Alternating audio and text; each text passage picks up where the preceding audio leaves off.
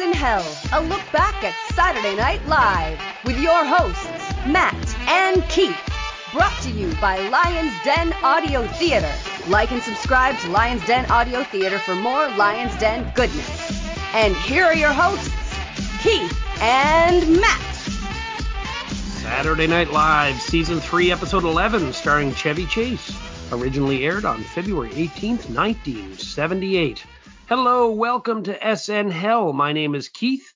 With me, as always, my good buddy Matt. Hello, Matt. Hi, Keith. It's been a while since Matt and I have recorded. I've had some tech issues. Um, I've also been sick off and on for about two and a half months, and uh, most of that was voice related or throat related. So we've had a bit of a break, and yeah, we're we're back now, full of piss and vinegar, ready to finish off season three. Am I right, Matt, or did I miss a memo? Nope, my spin-off Mad TV podcast was a complete disaster. With us tonight, back for the first time since I guess Matt's sleeper hit of season two, the Jack Burns episode, we have Rebecca. Hello, Rebecca. Hi, Keith. Hi, Matt. Hello. Jack Burns, of course, landing as one of Matt's favorite hosts of season two, due to his robotic weirdness, I believe, wasn't it, Matt? He is uh, some sort of corporate generated entity of a man. He's not real. Jack Burns is not real. Yeah, yeah. Nowadays, they'd say he's AI. Chevy Chase is returning to Studio 8H as the first former cast member to come back and host. Matt, how excited were you to uh, to to delve into this episode? Honestly, pretty excited. Uh, Chevy Chase has a uh, awful reputation as a person, but I have generally found him funny on this program. And Rebecca, excited to be here for Chevy? Yes, I am excited to be back on SN Hell, and I'm excited to see what the episode would bring for sure. Awesome. This was the highest rated episode up to its point. It had a 38 share. That's around 15 million viewers. Um, by this point, season three, the show was uh, extremely popular reruns were getting higher ratings than their original airings, especially like when they pull out a season one or a season two. And it was sweeps week, so that's uh, another reason I think Chevy snuck back. Lorne wanted him in for sweeps. Um, Chevy's, a, Chevy's a star, man. He's got star power. The first season was built around him. Yeah. So one of the questions I had, and we'll answer this as we go, is has the show evolved so much that it's you know it's it's a different show than the one Chevy left. Musical guest tonight, Billy Joel. Now the elephant in the room for this episode is the uh, altercation between Chevy Chase and Bill Murray.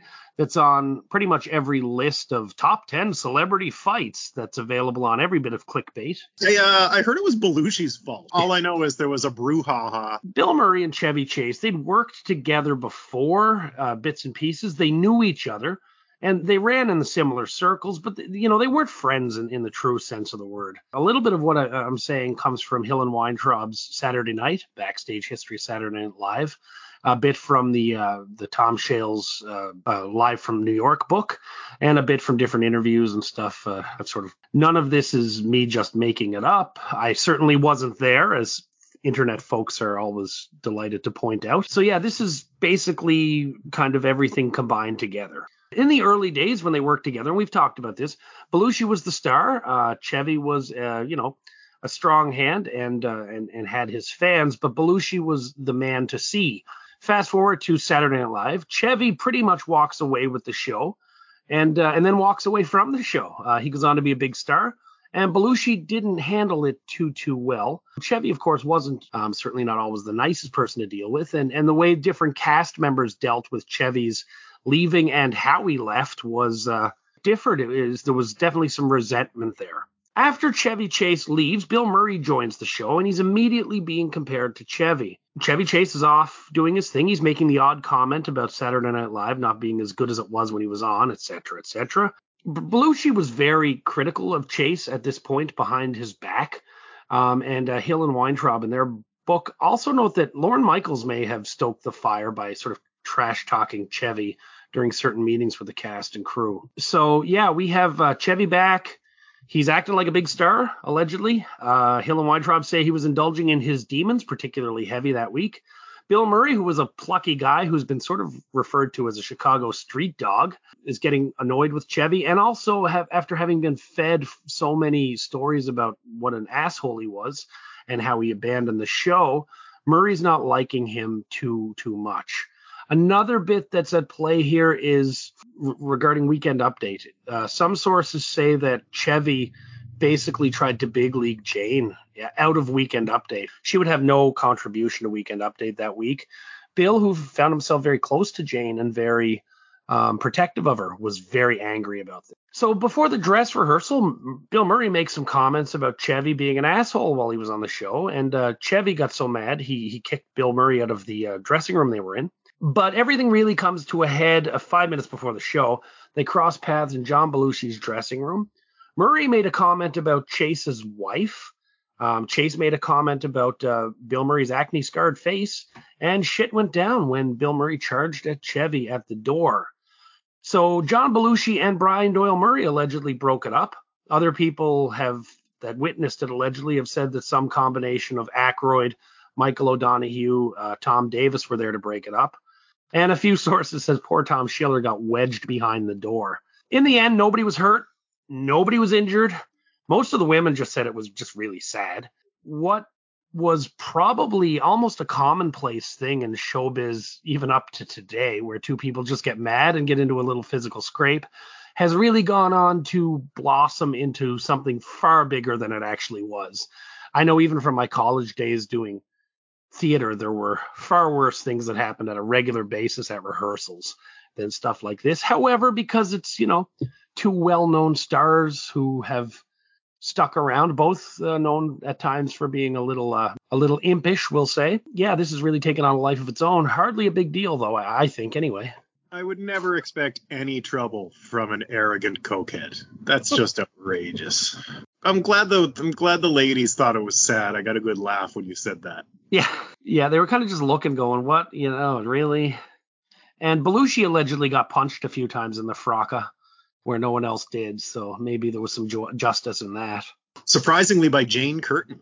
I also heard from somebody that uh, a number of years ago, I remember hearing, I don't remember what the source was, but Bill's brother, Brian Doyle Murray, who, who was there to break up the fight, I've heard that he is legitimately one of the toughest people in like show business. He's like the, for wrestling fans, he's like the Haku of show business. Maybe Chevy picked a fight with the right Murray brother.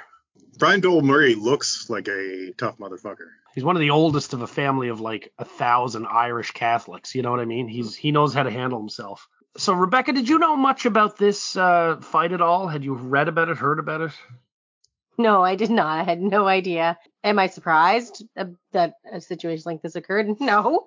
Um, you know, you get a couple of hotheads and stars in their own right um, into a small space where you know, and, and Chevy's coming back and he's, you know, throwing his big weight around, being like, I'm the big guy coming back. And yeah, the, the, the current cast would kind of probably feel a little annoyed and pissed off. That's probably the way he was treating them or maybe talking down to them a bit. I've seen this happen before. And I can also relate to the women going, this is just sad and pathetic. what are you boys doing? Stop it. Um, we have a show to put on. Sometimes we women just sit back and go, God, men are stupid. if you want a fight involve or like a, a, real fight or a feud involving Saturday Night Live, people look up Jon Lovitz and Andy Dick. That's uh that's blood feud right there. You know, Chase and Murray were never friends. I always think of them as you know they're friendly. They work together. Certainly Caddyshack, they shared a, a really good scene together and they they got along well. You know, I almost see them as like opposite sides of the same social circle. Like they're both friends. They're both really friendly with Aykroyd, but you know they don't necessarily hang out so uh, Chevy was working on Foul Play with Goldie Hawn, due to come out in July '78, and the first of his three television specials had been uh, had been done the previous spring. Matt, have you ever seen Foul Play? Nope, didn't know. Uh, I was aware that it existed only. I do hope to watch Foul Play uh, as as a little bonus episode at some point. Is that just is this that's his first like post show yeah. endeavor other than like a TV special or whatever? Yes, yeah. yeah. Got a long time to wait for Cops and Robbersons. Oh yeah, yeah, for sure. Or Memoirs of an Invisible Man. So Matthew, you ready to do the show? Do it. Rebecca? I'm all set. Sweet. We get a disclaimer. And incidentally, Matt, this should come as no surprise. These are all Michael Michael O'Donoghue bits. These uh, little disclaimers at the beginning. Not surprised to hear that. I do no. enjoy them, and I generally like him. Uh, and yeah, this was a good one. Little House on the Prairie burned to the ground won't be seen tonight, so we can bring you this special presentation. There's not been a dud of these yet. We now go to the cold open. Chevy Chase is back as Gerald Ford, and he's doing a bit about the Panama Canal that he keeps calling the Suez Canal. He, of course, does his usual shtick with the water glass uh, and the phone. He's called by Betty, who says she's bringing him soup, and then she brings him some soup. Chevy gets up and demonstrates on the map why the Panama Canal is important by drawing sort of the, the sea route he would have to take with a marker, except instead of going across the ocean, he sort of keeps skirting along the coastline. Realizing he's made too many mistakes, he tries to change the map. He trips and does his typical fall, and then gives uh, the live from New York. For me, this was clunky. Ford was always a little bit clunky, but this felt clunkier than usual. Maybe he's out of practice. Maybe the incident with Murray only a few minutes earlier has him off base. The audience were obviously very excited to see him back here and later in the monologue. I didn't particularly care for this one, but I was never big on Chevy or Ford. I, uh, I thought it was really funny. I realized how much I missed him being on the show, and uh, the prop gags were killing me. I I like the soup and the phone and just the the stupid shtick he was doing. I was really hard on Ford when he started uh, doing it at first. I just thought it was dumb, but uh, it slowly won me over. I felt he got a little better at it, and yeah, I, I actually like this. I'm not a big fan of seeing the host in the cold open, but whatever. I thought it was okay. The funny thing that stuck with me was the squeaking of the marker. It brought back like a sense memory for me of like the squeak and then I could smell the marker and I was like, what is happening to my brain? So that was quite funny. Markers don't squeak like that anymore and they don't smell the same as they did back then. So it was good. It was funny. I, I enjoyed the the soup bit. It was it was okay. Okay. It was okay. I was big on this return. I popped for it, you could say, Yeah. if you were uh, using some wrestling terms. We now go to the introduction, and they're gone back to the original title cards. It's strange to see it here. It, ha- it hasn't been that long, especially like how we're doing it, but uh, I can imagine there was some degree of nostalgia there. I actually didn't notice. But uh, you know, now that you mention it, of course, I, I it recurs to me that there wasn't they, they weren't using those motion clips, uh, those live, not live, but you know what I mean, those pre-records. The monologue Chevy comes to home base and says he misses the show and misses the applause. He makes tons of comments just to get cheap uh, applause from the audience, saying things like the best show on TV, New York is the best city in the world. He brings up Brooklyn. Um, he then goes into a song, The More I See You. He gets people kind of riled up about Nixon, and then he does a bit about cue cards, and he brings up cue card man uh, Al Siegel. Um, a couple weeks ago, Al was ill. They mentioned on Weekend Update, so it was nice to uh, to see Al back. All things considered, man, this was this was not great. And I mean, we we, we are not supposed to do the what it should have been, but this was a generic monologue that could have been anyone's really. Um, I thought Chevy's timing was dreadful. They go on to master this later. I would have loved to have seen Chevy do something about coming back or or what has gone on in his life since leaving something like that this is not so much a knock on what it was as what it could have been and that's not what we're supposed to do but my goodness uh, it just felt like a lost uh, a lost segment here Oh, we're together on that one. Wretched, wretched monologue. Not funny. You're right. The timing was atrocious. The the jokes were terrible. Like just from cheap pops 101. Yeah, just I, I hated it. I was really disappointed. Strike three. It was not good at all. He was just literally like trying to get audience participation in a way.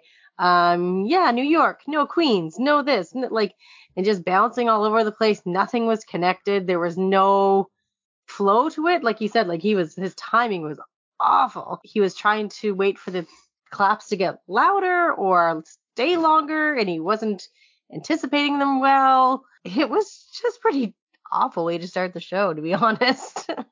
Yeah. Moth Masher.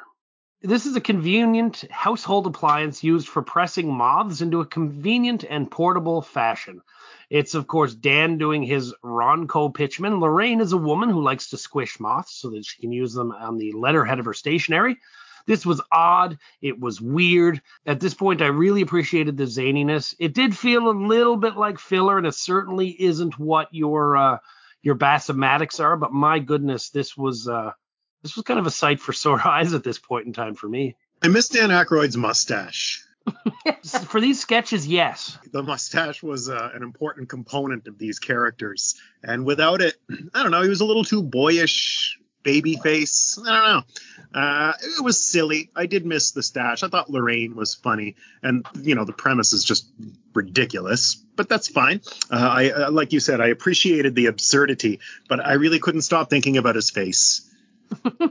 the best one of the like evening so far. The first one that I kind of actually gave a good little chuckle for um, just because it was so silly. His salesman pitch is like spot on, and her, and Laraine's uh, sell of like this is a wonderful gadget, I'll use it all the time it was great. It's funny you mention uh, Dan's look, Matt. Since we started, I've kind of been saying to myself, when does Dan start to look like Ray from the Ghostbusters?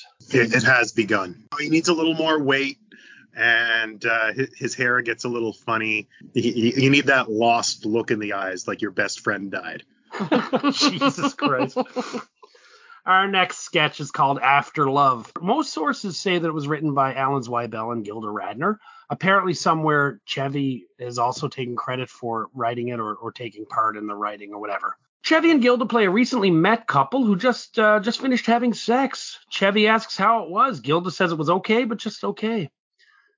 Chevy asks her who Phil is because partway through the act, she started yelling out the name Phil. She says it's an ex boyfriend. She then wants to know who Terry is because he yelled it. He admits that he's Terry.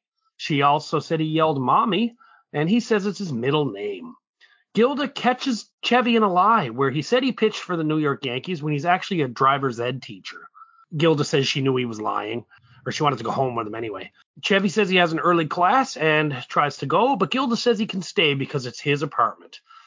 This was slower paced than what I expected this early in the show. I still think this was quite good and it was extremely well written. Excellent, Chevy doing his usual thing, but excellent performance by Gilda. This sort of seems to be how she's described by people. Um, I really, really enjoyed this. I didn't laugh a lot, but I just thought it was a really well written scene. I loved it. Gilda's line about the female orgasm when she was like, "Sometimes I do and I don't even know it." I really got a kick out of that. It's nice to see her play a mature role. She she and like a mature adult role. She's so often playing like children or old ladies. So you know to to be in a very like mature woman kind of role, I thought was really nice. the whole thing it does have the vibe of the kind of humor I would expect to see in Playboy magazine.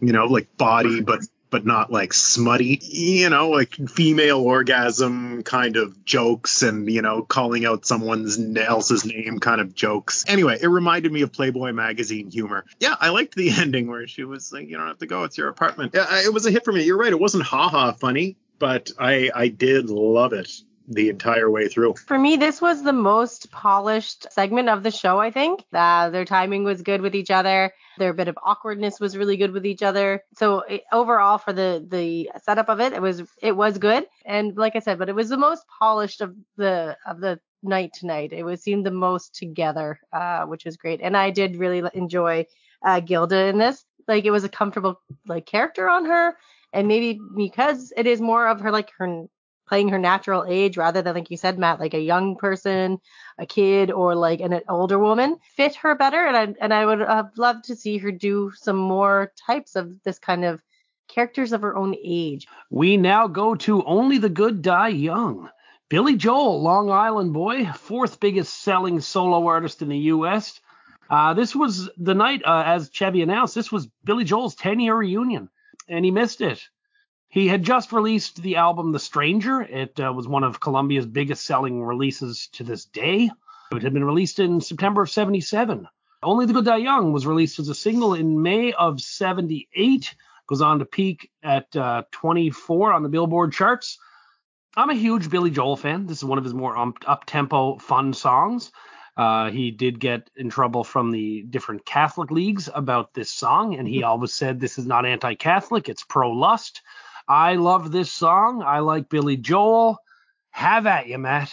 It's got these Randy Newman vibes for me, like Billy Joel, Randy Newman, Paul Simon songs. It's just the most middle America, white bread, 70s AM dad rock that should be the antithesis of this show. But, you know, fuck me, I guess. Fuck me. the bigger justification of this is he's a New York boy on the rise at this point more so than one that had been that has was already tired like the other two fellas if you know what i'm saying I mean, I know what you're saying. But, um, I don't know. I mean, I can't. I can't with these fucking piano men. I expected more of a more of a fight, but I know I know it's the same battle, right? That Yeah, you've you know what it is, man. It's not that. It's like the fight is in me. The fl- like the spirit is willing, but the flesh is spongy and bruised. Yeah, like I, I, I just I end up just repeating myself ad nauseum with the, some of these musical selections. I, I really hate it, and you know I, I look forward to a time because you know I've seen later episodes of the show. I haven't done you know haven't just started watching it when we started doing the podcast. Yeah. The music gets better and it gets more contemporary and, and a little more to date. And I you know I, I consider myself a pretty good resource of music. You know I got a good memory for it. Or like what album was this song on and who sang what and whatever. I listen to music all the time. They can do better. Like if you like Billy Joel, you probably like Randy Newman. You probably point, like yeah. Paul Simon. Spotify is like, hey, if you like this, check out this. Let's check out this. They're all on the same algorithm, and I want off it. I find sometimes the music is just filler for purpose of changing sets and and and costumes, um, which is fine. It has its purpose in that role, but it's not the reason I'm there. But in this case, I like Billy. I liked him a lot in this first song. It made me want to get up and dance. Um, I thought it was a good placement right after the scene um, in the bed because you know a little sexy time, a little scandalous nature go together um, which was really it was really good placement for that. It was bringing up the tempo of the show a little bit, bringing up the fun a little bit, um, and I was like, okay, good. Like I feel like maybe now things are going to start and and get into a better uh, pace, uh, timing, and and and just being more funny. So this was my hopeful moment of the show, I think. That's so interesting. Like it, to me, it's outrageous that you would talk about Billy Joel and say things like "good decision" and "sexy." You know, to each their own. Our next sketch is called King, and this is a parody of a three-part miniseries starring Paul, uh, what's his name, Paul Winfield, as Martin Luther King that was airing on TV that week. So we have uh, Dan Aykroyd as John F. Kennedy. That's his third president, as he's already done Carter and Nixon. Nixon. Yeah, of course. Just for the record, uh, it's the fifth appearance of a U.S. president because Chase had done Gerald Ford and a really bad Ronald Reagan. This is Martin Luther King, played by Garrett, meeting with JFK, played by Dan Aykroyd, at the Kennedy family compound in Hyannisport. Martin Luther King goes to the bathroom, and RFK, played by Bill Murray, comes out eating chowder. There's a joke about the uh, young clams being best for chowder because only the good die young. They keep referring to each other as my old friend. And this is a reference to the Dion DiMucci song, uh, Abraham, Martin, and John. Has anybody seen my old friend John? That sort of thing. Robert Kennedy gives Martin Luther King a tie collapse. It's actually it's actually a microphone. Uh, MLK talks about uh, organizing a march on Washington. RFK says it's not the right time because he wants it to happen when he's president. JFK asks Martin Luther King if he's ever slept with a white woman. MLK asks if their sister counts. MLK leaves. JFK says in 15 years they'll all look back and laugh. Lot to unpack here. First off, this is Saturday Night Live going after the left uh, very ineffectively, I think. I don't think this worked at all. They did kind of go for the jugular on certain things. Certainly, the three men being killed, you know, none of them were alive 15 years later. Um, they did touch on MLK's, uh, and actually all three, the, the the three of them being known, Jada's. yeah, Adulterers. adulterers or that's something you don't even mention today about MLK. And star of this was Bill Murray's Robert Kennedy. The hair, the temper, way he was way over the top with the accent, uh, as was uh, as was Aykroyd as well. Matter of fact, this is the first time that these three characters were impersonated on the show. And when you really consider how big a part they play in 20th century history, uh, there's not much of these guys. Kennedy, we only see five times. King, we only see three. And I think this is the only time RFK has ever been a, a character on the show. There's certainly seemed to lose the audience uh, after a few of the more risque jokes. Hadn't been 10 years since MLK and RFK died, so it might be a tad too soon. A couple of giggles, references to a song that was well known, but I don't know if everyone got it right away. Uh, not much here.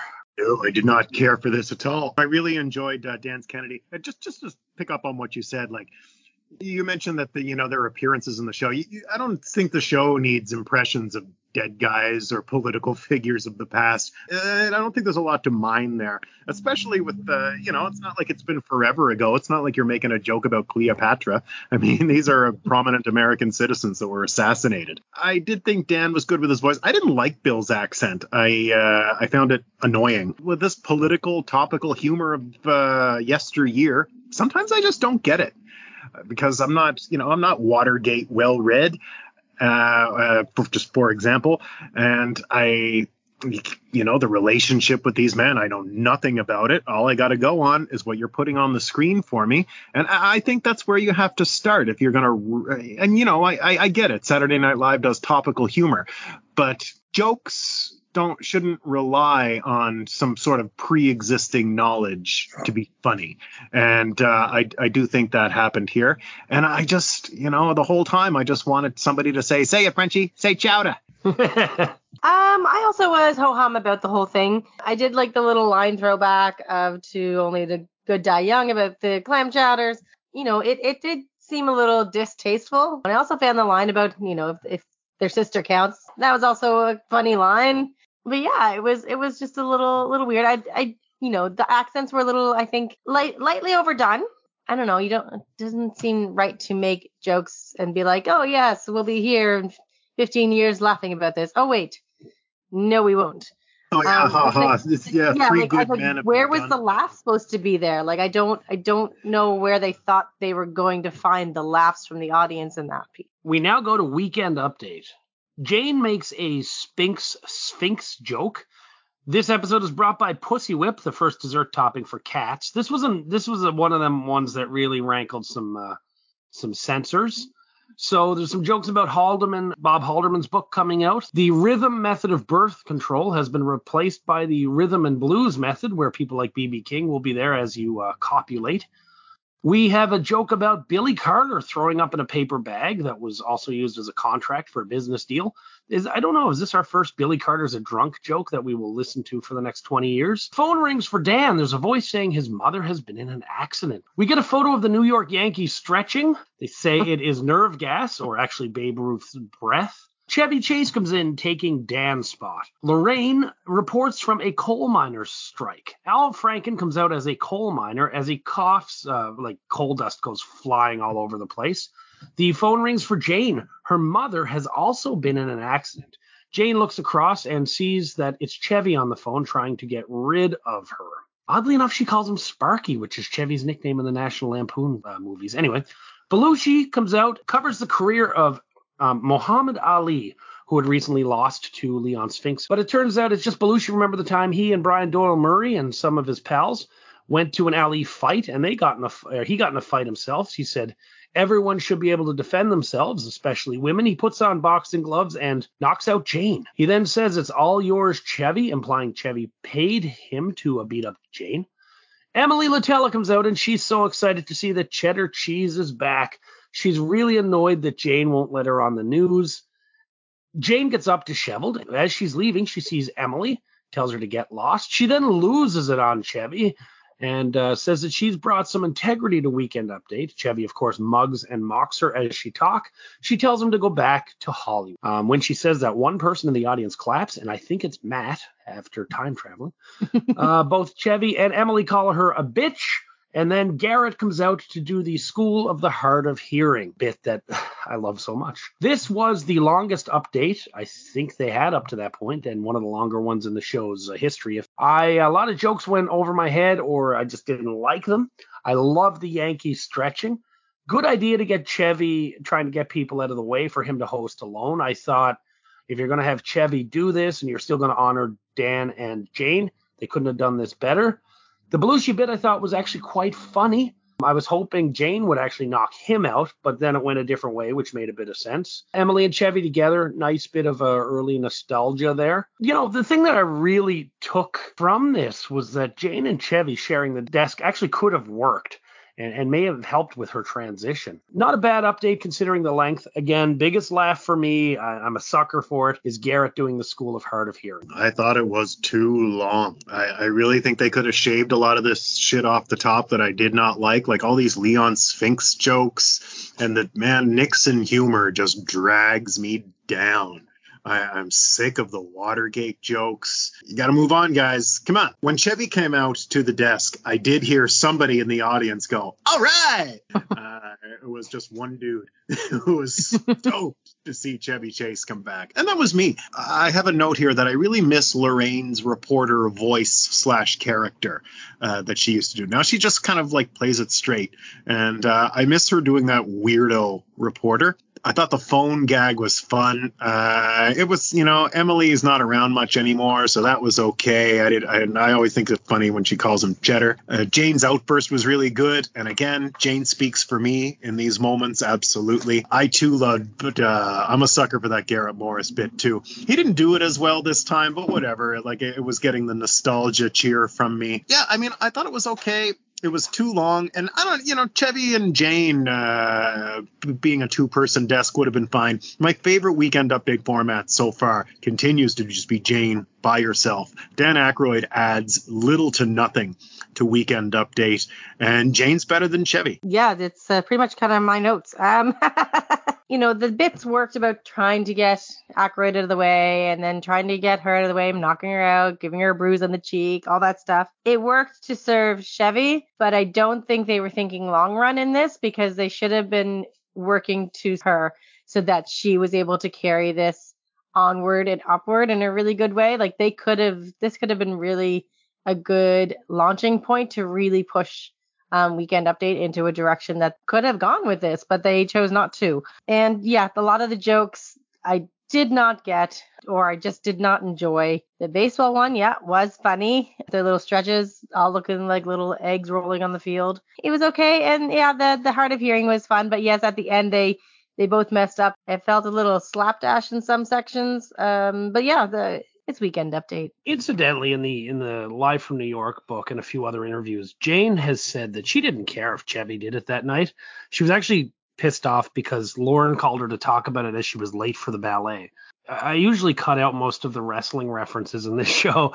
It had the vibe of like when a big star comes back to wrestling and beats up a guy that's been there week in and week out. yeah yeah oh i hate that i hate that you put it like that and i hate that i agree And and to be honest, let's call it as it is. We are in the minority as far as preferring Jane. Most people would thought it was a complete travesty if Chevy did not do weekend update that night. Well, you know, as I always say, what we do here is a public service. Nobody else is sitting through this, and they may never again. Uh, as the years march on, there'll be other things. You know, maybe you just want to rewatch The Simpsons, and that's going to take you 20 years. Um, so I don't know. We're right. That's that's all. We're just right. We now have a Chiron. This person is an understudy. This person is actually Jacqueline Carlin, Mrs. Chevy Chase, who had appeared on the show a few times and who Bill Murray had alluded to in his insult earlier in the night. We now go to airport security, and this starts with Dan as a security supervisor briefing new airport security employee Chevy Chase on the protocol for checking people as they pass through security. He says he should always check black people and young couples. Dan finds a marijuana seed in Garrett's uh, in, in Garrett's luggage. Aykroyd goes off. Uh, Belushi and Laraine come in as a couple. She's having a baby. Chevy checks their luggage and he doesn't notice lots of drugs taped to the inside of the divider as powder is flying all over the place. Laraine's breasts are huge and they're leaking cocaine. Chevy blindly misses the clouds of cocaine everywhere and then he lets them pass.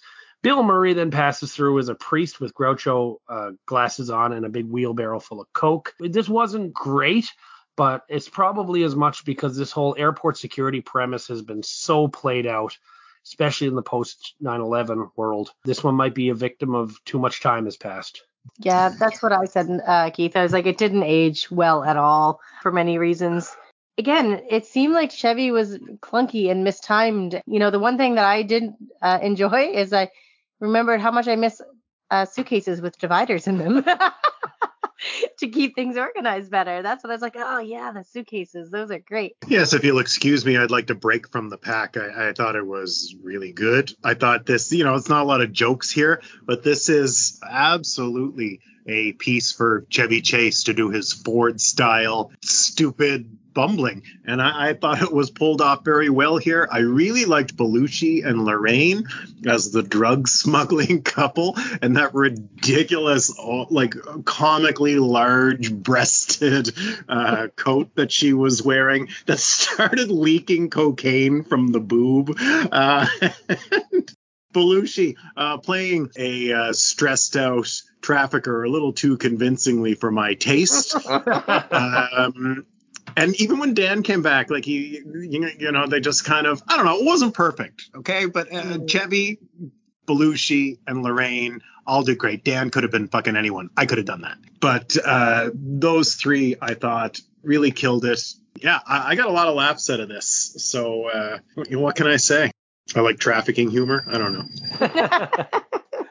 we now have a Gary Weis film. This one is called The Voice, and it's Laraine, it begins with Laraine at a store getting ready to buy something. It uh, doesn't come in the right color, and we start to see here these high pitched, sing songy voices over suspenseful music whenever something bad happens to Laraine. The voice ramps up, gets more and more intense as Laraine drives home. Laraine is starting to get very angry, and it seems like she's going mad. She gets to a home, she rushes up the stairs and goes into a room where she finds the source of the high pitched voice.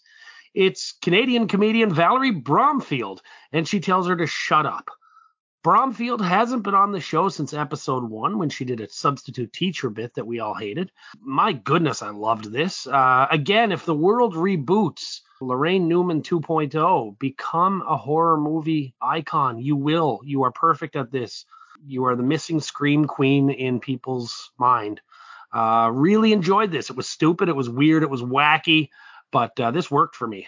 Me too, man. There was. I thought it was weird. I, I found it surreal, and I uh, yeah. I know. I know Laraine loves horror movies. She's vocal about it, and she would have been so good in them. She just looks like she should be in them. She's she's clearly got she's got the the, the vibes for it. I think she's a good actress yeah, missed missed opportunity there for us all. But yeah, I liked it. This was this was uh, a good good Gary Weis film. It was nice and short, which I really appreciated. Which I think something this weird and just strange has to be. Yes, it was short, which is great because um, I did not like it. I think it's probably because I am not someone who is a horror movie fan. The screaming to me just reminded me of my children when they are trying to drive me insane. Um, so maybe you hit a little too hard, you know, close to home. Um, I was just happy that it was over quickly and it didn't drag on too long. You know, it did have that suspenseful horror film feel, like what's going to happen when she goes up the stairs. But no, no, did not enjoy this one. also, uh, an odd one, Matt, that it, it appears to be shot in or around Los Angeles rather than New York. That's Laraine Newman's home base, that's my understanding. Yeah, and I think it's where Weis had found himself too by this point. We now have a Chiron, this man parked overtime. And we go to the sermonette, and this is one of them. Uh, they don't have many more, of course, but the end of the day broadcasts from a, a priest or a reverend um, this one is from the Church of Confusion, where Reverend Archbishop Maharashi O'Mulliganstein, DDS, played by Chevy, comes out and gives a mishmash of religious advice mixed in with uh, airport protocol, Greek mythology, Robert Frost, etc., etc. I don't know how to put this. It was just kind of uh, almost like Mad Libs, really. The unfortunate bit was this was sort of Chevy's big solo moment, and, and it, it really didn't have kind of the legs I sort of thought or hoped he would get. There was something good about it, I think, but uh, it didn't uh, didn't jump over the post for me. Yeah, absolutely not. Uh, I I did not like this even a little bit. I didn't think it was funny. I didn't get it. I think uh, a loss and I didn't think Chevy was good in it. I, I struggled to find the jokes in it. Like I, I sincerely, when it was over, I, I had a confused look on my face. Like I like, did I just miss something? Should I watch it again? Like what the fuck was that? I, I think I just didn't get it. Uh, I certainly didn't think it was funny. I, I just I thought it was just kind of boring. You're not alone in that, Matt. Um, definitely same thing, same thoughts. Uh, I thought, you know, these are just random strings of words and pieces of religion and other random things thrown together. And I thought, am I missing the point? Like, am I miss? Have I missed something and I'm not connecting the dots? Um, but I don't think there were any dots to connect. Maybe it was thinking it thinking too much about it and, and, and it was just supposed to be something silly and ridiculous. Yeah, it was kind of non sequiturs, I guess, more than anything else. Chiron, this person is planning tomorrow's breakfast.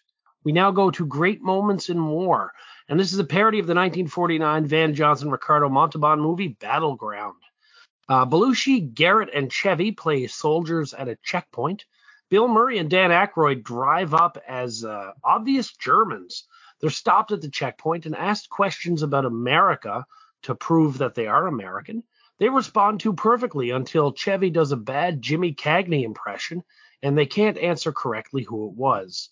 The Germans almost pass until some one of the uh, one of the soldiers notice a matchbook from from Berlin. Uh, they go on to ask the the Germans who the manager of the Cleveland Indians was. Garrett doesn't know, and they decide that Garrett is German. Chevy also doesn't know who the manager Cleveland's manager is, and Belushi holds him at gunpoint and says you can't trust anyone. Chevy asked Belushi. Belushi doesn't know either. Uh, they all wind up with their hands up. Not only is this parodying like Battleground, but there's stories of different generals being stopped and not knowing the answer, like what what's the capital of Illinois or um, what's a Texas league or stuff like that. Uh, this looked really good. Um, I thought all were good in this. There was something missing. Um, I, I know the scene that they're parodying, so that really worked in its favor for me. Definitely not top tier, but I got some giggles out of it. I think Dan could be like a good comic Nazi for like a whole movie. that that character had legs. there, was, there was something amusingly cartoonishly German about him. You know, it was funnish. Uh, all the baseball stuff started to get on my nerve, and I, I didn't understand Garrett being with them. Like when they when they rolled out, I was like, is he supposed to be a black Nazi? Poorly thought out. I had no idea it was based on a movie of any kind, and I'm certainly in 2023 not going to watch a feature length picture with Ricardo Montalban unless it's Wrath of Khan. I actually enjoyed this one uh, tonight. I'm a history buff, and then I love history about the world wars, um, both one and two. Um, so it's something I enjoy factually, but I also enjoy World War movies. You know, my dad and I used to sit and watch movies together uh, on cable. So, you know, I've, enjoyed a lot of wartime movies. Things like The Great Escape uh, come to mind. It just was fun. It reminded me of those movies and the silliness of that, and uh, a little bit of Inglourious Basterds from uh, recent history and time, where they were being silly um, and Germans were stupid in the movie, and you know, an, an American saved the day. I, I actually kind of enjoyed this one. I thought it was uh, it was funny and and uh, very relatable for myself. So it brought some back fun nostalgia for me. So we now have uh, Billy Joel performing "Just the Way You Are." This is also from The Stranger, hit number three, released in '77. This is on the list of a lot of like the best rock songs ever. No, this is an excellent performance. There's something about how like I don't know. There's like there is an instant nostalgia with Billy Joel. I just really like the music. Um, I, I thought this was was quite good. I wish I was a stranger to Billy Joel's music. How I feel when I listen to Billy Joel is like I ordered spicy salsa and they gave me tomato sauce. Yeah, I thought it was a good performance by Billy. It is the slower song, um, and a slow song to end the show. I thought was a little um odd. Um, but you know, it is it is Billy Joel, so it was good. But I don't have much actually to say about this one. We now have the sketch with no ending, or as I call it, SNL tries Python. Jane, Laraine, and Gilda play three high pitched old English grannies, aka the Pepper Pot women, and they're talking about Charlie's Angels. Chevy comes out and tells the women that they're short on time. The women try to save the sketch by saying Chevy is their son Nigel, but Chevy won't play along and uh, asks if they've been given an ending and they should get to it. Breaking character, Gilda says that Garrett is supposed to come in as the Archbishop of Canterbury. Getch then pans over to Dan, playing Rod Serling. This becomes a Twilight Zone sketch. Serling says basically a cast is hoping that they can get bailed out, and the only way that can happen is by him. It then becomes Belushi as Truman Capote watching the show, and uh, they pan out, and Belushi's wearing white boxers. Murray then comes in as his director character and uh, chastised Belushi for not wearing pants. John says he wasn't wearing pants because it was the uh, typical English thing to do. The women come in with the Belushi's pants. Belushi says the only way out of this sketch is to have a heart attack, and he drops. And then the rest of them, Bill and then the girls do as well. The doorbell rings and it's someone looking for Mrs. Orphanworry. And it turns out to be the land shark who eats the women. Garrett then enters the initial set as the Archbishop of Canterbury. He then shuffles off to Buffalo and does a That's All, folks. This is undoubtedly a try at Monty Python. It is weird because Python didn't do the contemporary references. I mean, Eric Idle did at times. But anyway, though I, I saw this as definitely an homage and not a ripoff. They were extremely blatant about it. In this sketch, I thought everyone was good. The women were really funny. Aykroyd's Serling is great. Belushi's Capote is really good too. It does seem to have a mean edge to it, but maybe that's just me projecting. I always enjoy Murray's director. The turning point in this sketch were the two things. The land shark was a great surprise, but the real kick for me was that I had forgotten that Garrett was supposed to come in as the Archbishop of Canterbury. So when he did, I burst out laughing. Seems to be like a mishmash of everything that they couldn't fit in the episode slammed into one and put on. I really laughed a lot at this. Well done by everyone, I thought. I, I thought this was exhausting. I, I, did not like it nearly as much as you. Uh, Gilda shows no range whatsoever by just doing Emily Litella sitting there at the table. I do not like Dan's Rod Serling at all faces he pulls and he keeps trying to roll up the upper lip. I really hated it and I found it really irritating. Uh, I really liked the Capote. I thought that was uh, cool. And finally, toward the end of the sketch, after this eye rolling heart attack bit, I did absolutely agree that I cracked up uh, when Garrett came out. And of course, you know, I popped for Jaws 5. Absolutely. This is where I thought the episode literally jumped the land shark. um, I was kind of interested about which way these ladies were going to go at the beginning, and then Chevy comes in, and I'm like, oh, you jackass, you're taking it away from the ladies again, like being a big ass jerk.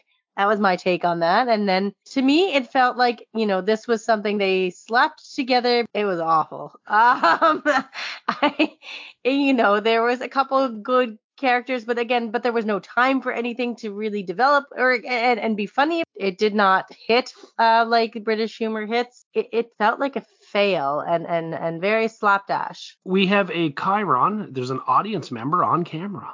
We now go to the good nights. We have Chevy at the piano saying it was fun to be back and good night. And that's it. Uh, Bill Murray is not there at first, but he uh, does come out afterwards. He hangs around the back with Belushi and Aykroyd.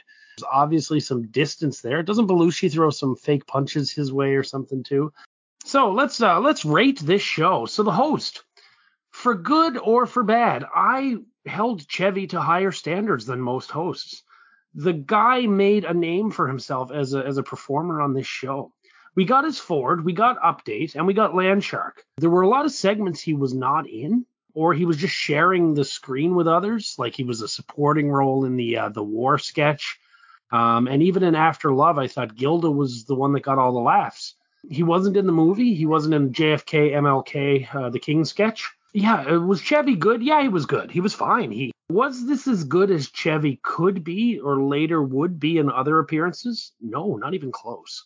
We're not doing the show in real time, so like the novelty of like seeing Chevy for the first time in a while is yeah, unfortunately we can't fake that. So we don't have that. So this is kind of uh, kind of a disappointment for me as far as Chevy's concerned. I agree with what you said at the uh, at the outset there that I expected better. You know, he he's the star of season one. There there should have been more I don't know, a little bit of more pomp and circumstance. You, are in a movie with Goldie Hawn. You know, you're going on to big, bright things. Take credit for that success Saturday night. You know, celebrate it too. They didn't celebrate it or take credit for it. Uh, but I mean, that's this. this let, let, me shove that aside for a moment because we're talking about Chevy.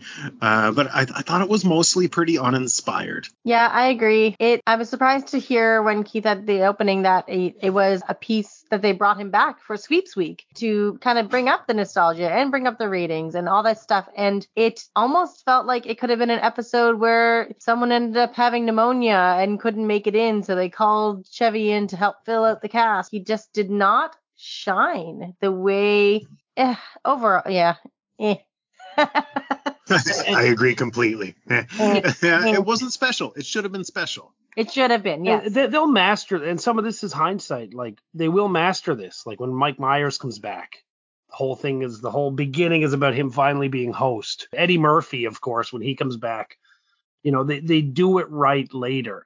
So and maybe it's not fair to uh, to put them under this, uh, you know, up to the same standards for something they'd never done before. But there was almost no mention of Chevy having been there before, you know. It's it's I know maybe like you're right. You you fine tune your craft, but holy shit, you're you're on season three of your big hit network TV show. You're professionals.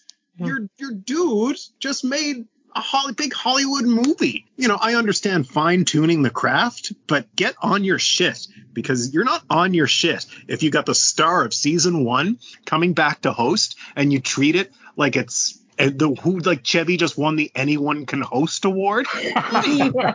yeah, exactly. One of ours made it, and they and it should have been uh, uh, done better. And maybe it wasn't done better because of the fighting and in the like before the show and, yeah. and the and the attitudes that were happening and um, you know, maybe other things played into that piece that they were like, okay, well, we don't want to, you know, overshine on Chevy, but then I think they downplayed it too much, um, which is kind of sad. And we're gonna see Chevy again hosting in season five, so uh, so we'll see how uh, how things go between then and now, or now and then, oh. I guess. The music, I thought it was excellent. Big fan of Billy Joel's. He picked two uh, timely and good songs. Uh, no complaints here from me. I definitely enjoyed um, the first song uh, versus the, the, the second song, just because you know I, I do enjoy songs on the show that are more happier and upbeat and like kind of give you a bit of a, a semi party added like feeling to it because it is supposed to be an enjoyable night of entertainment and laughter and and and and excitement. And I think when they pull out slow songs for any artist, anything that's a little uh, a little more laid back, a little more soft, it falls no matter who the artist is. Yeah, I mean, what can I say that hasn't been said? I, I, that's a sincere question. I'll uh, I'll just use your response to another to like yeah, can you can you just cut and paste whatever I said about Randy Newman? We, we track the metrics. We have thousands of fans in Romania, and this is I want to address these things as as you should as like a, a social thing. Rebecca kind of mentioned before that she didn't think you know the music on saturday night live was a, a, little bit of filler. You know i think i understand that impression. To me the music has always been a very big part of the show a big important part of the show. You know santana shouldn't be a gushing breath of fresh air. It's just fucking santana.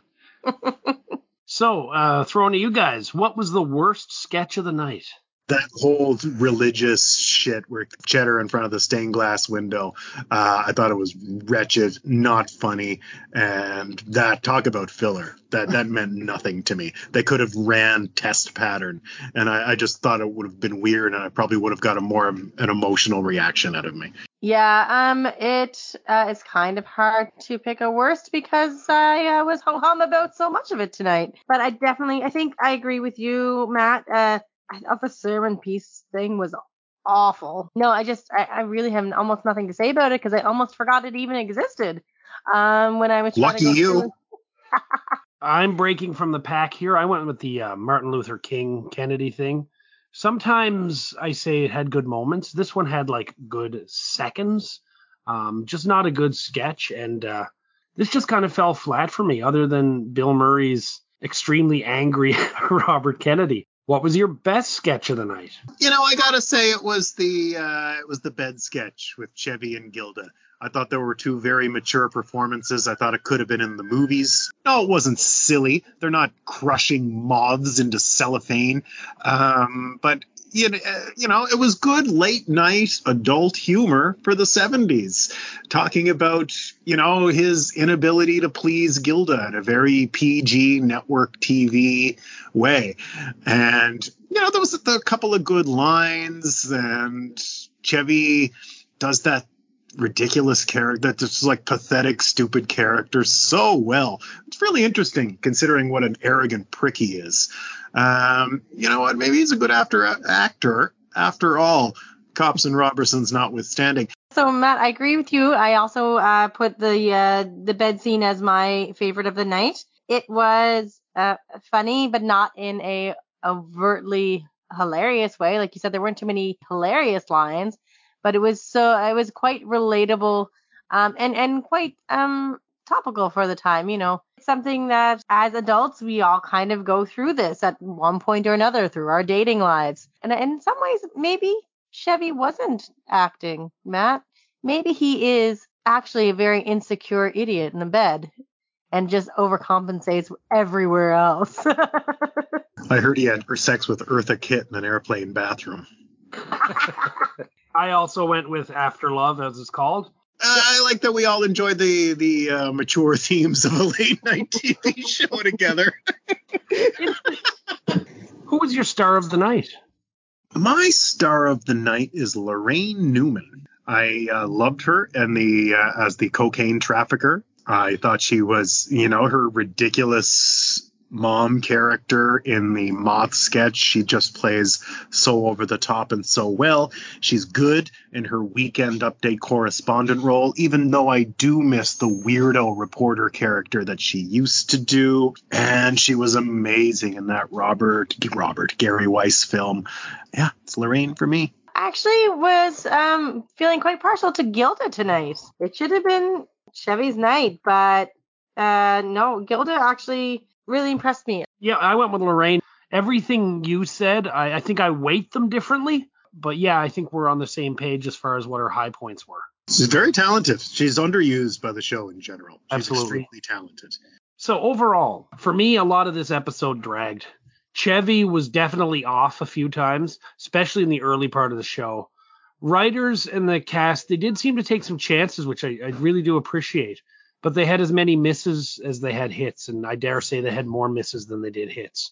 What was very apparent to me was that the show has evolved, and the show that Chevy Chase was on does not exist anymore. Chevy, I can't even say he did what he he he could because it felt awkward at times. The stuff in this show that's well written is not being well performed, and the stuff that's well performed is not particularly well written. Is where I sort of sat on this one my favorite bits were, were, were sort of short ones that I thought had that that nexus. Like this is not one of the worst episodes, but this is one of the biggest disappointments for me so far. Maybe that's my fault, and maybe that's not. Maybe I can't blame the show for not delivering what I hoped, but I do think I can blame the show for not delivering what they could have, if that makes any sense at all. Um, so I gave this one a six out of ten. This is my favorite part of SNL, where I can just kind of sit here and reflect. You know, I don't have any the part where I don't have any notes. I just really uh, I don't grade the show before you ask me the question. I, I just kind of gather my thoughts here. And another reason it's so nice from my position is that in our standardized format, you go first and i generally find your recaps of the episode just so fucking good and precise. I loved that you brought back from the beginning is this the same show as chevy left? And you know we came around and answered the question buddy you're really good at this podcast and stuff i gotta say. I tell your friends I liked the cold open. The monologue stank. That uh, Kennedy sketch was shitty. Let me think. Let me think. Weekend Update was too long, but I really liked some of it. This episode, that's you know what? That's the episode. It was too long, but I really liked some of it, and I hated the music. And Chevy was really good when he was really good, and bad when he was really bad. Just and you know what you said about the writing and the acting, and not just being on the same page was so resonant with me. Uh, and I got to think of what Rebecca and I were talking about. This was supposed to be special, and it wasn't special. And fuck them for that. Five, five out of ten. Yeah, um, I'm pretty much on par with you guys. I think about maybe this seems like this show was slapdash, but it was. It seemed like you know this wasn't something that was planned, but it was planned. It was planned for Chevy to come back. You know, it was planned for Sweeps Week, but it felt like it was so last minute for everything that there was no real good rehearsals for a lot of them. There the the timings were bad in some, and then some there were some great moments and some really good writing and some really good timing. And it almost was like you could have you know, take the good parts out and separate them from the bad points, and you'd probably have half of a good show and half a bad show, obviously, because yeah.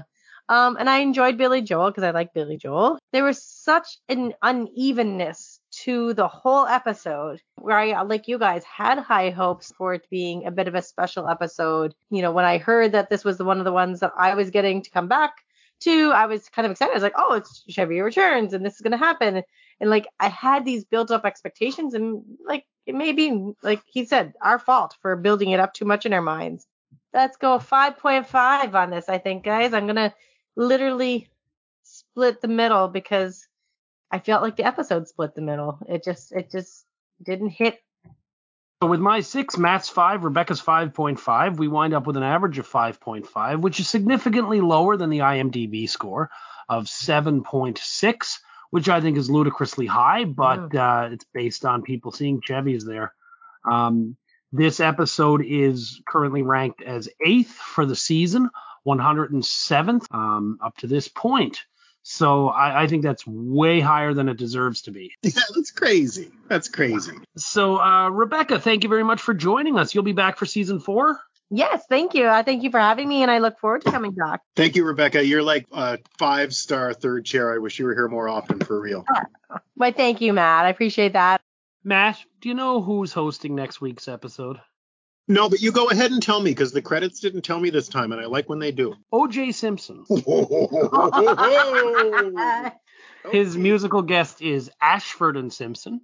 And who better so. than Chili to join us for the uh, O.J. Simpson episode? Yeah, so Matt and I will be back in about a week with O.J. Simpson. Never thought I'd say that sentence. but until then, we'll be looking for the Archbishop of Canterbury here.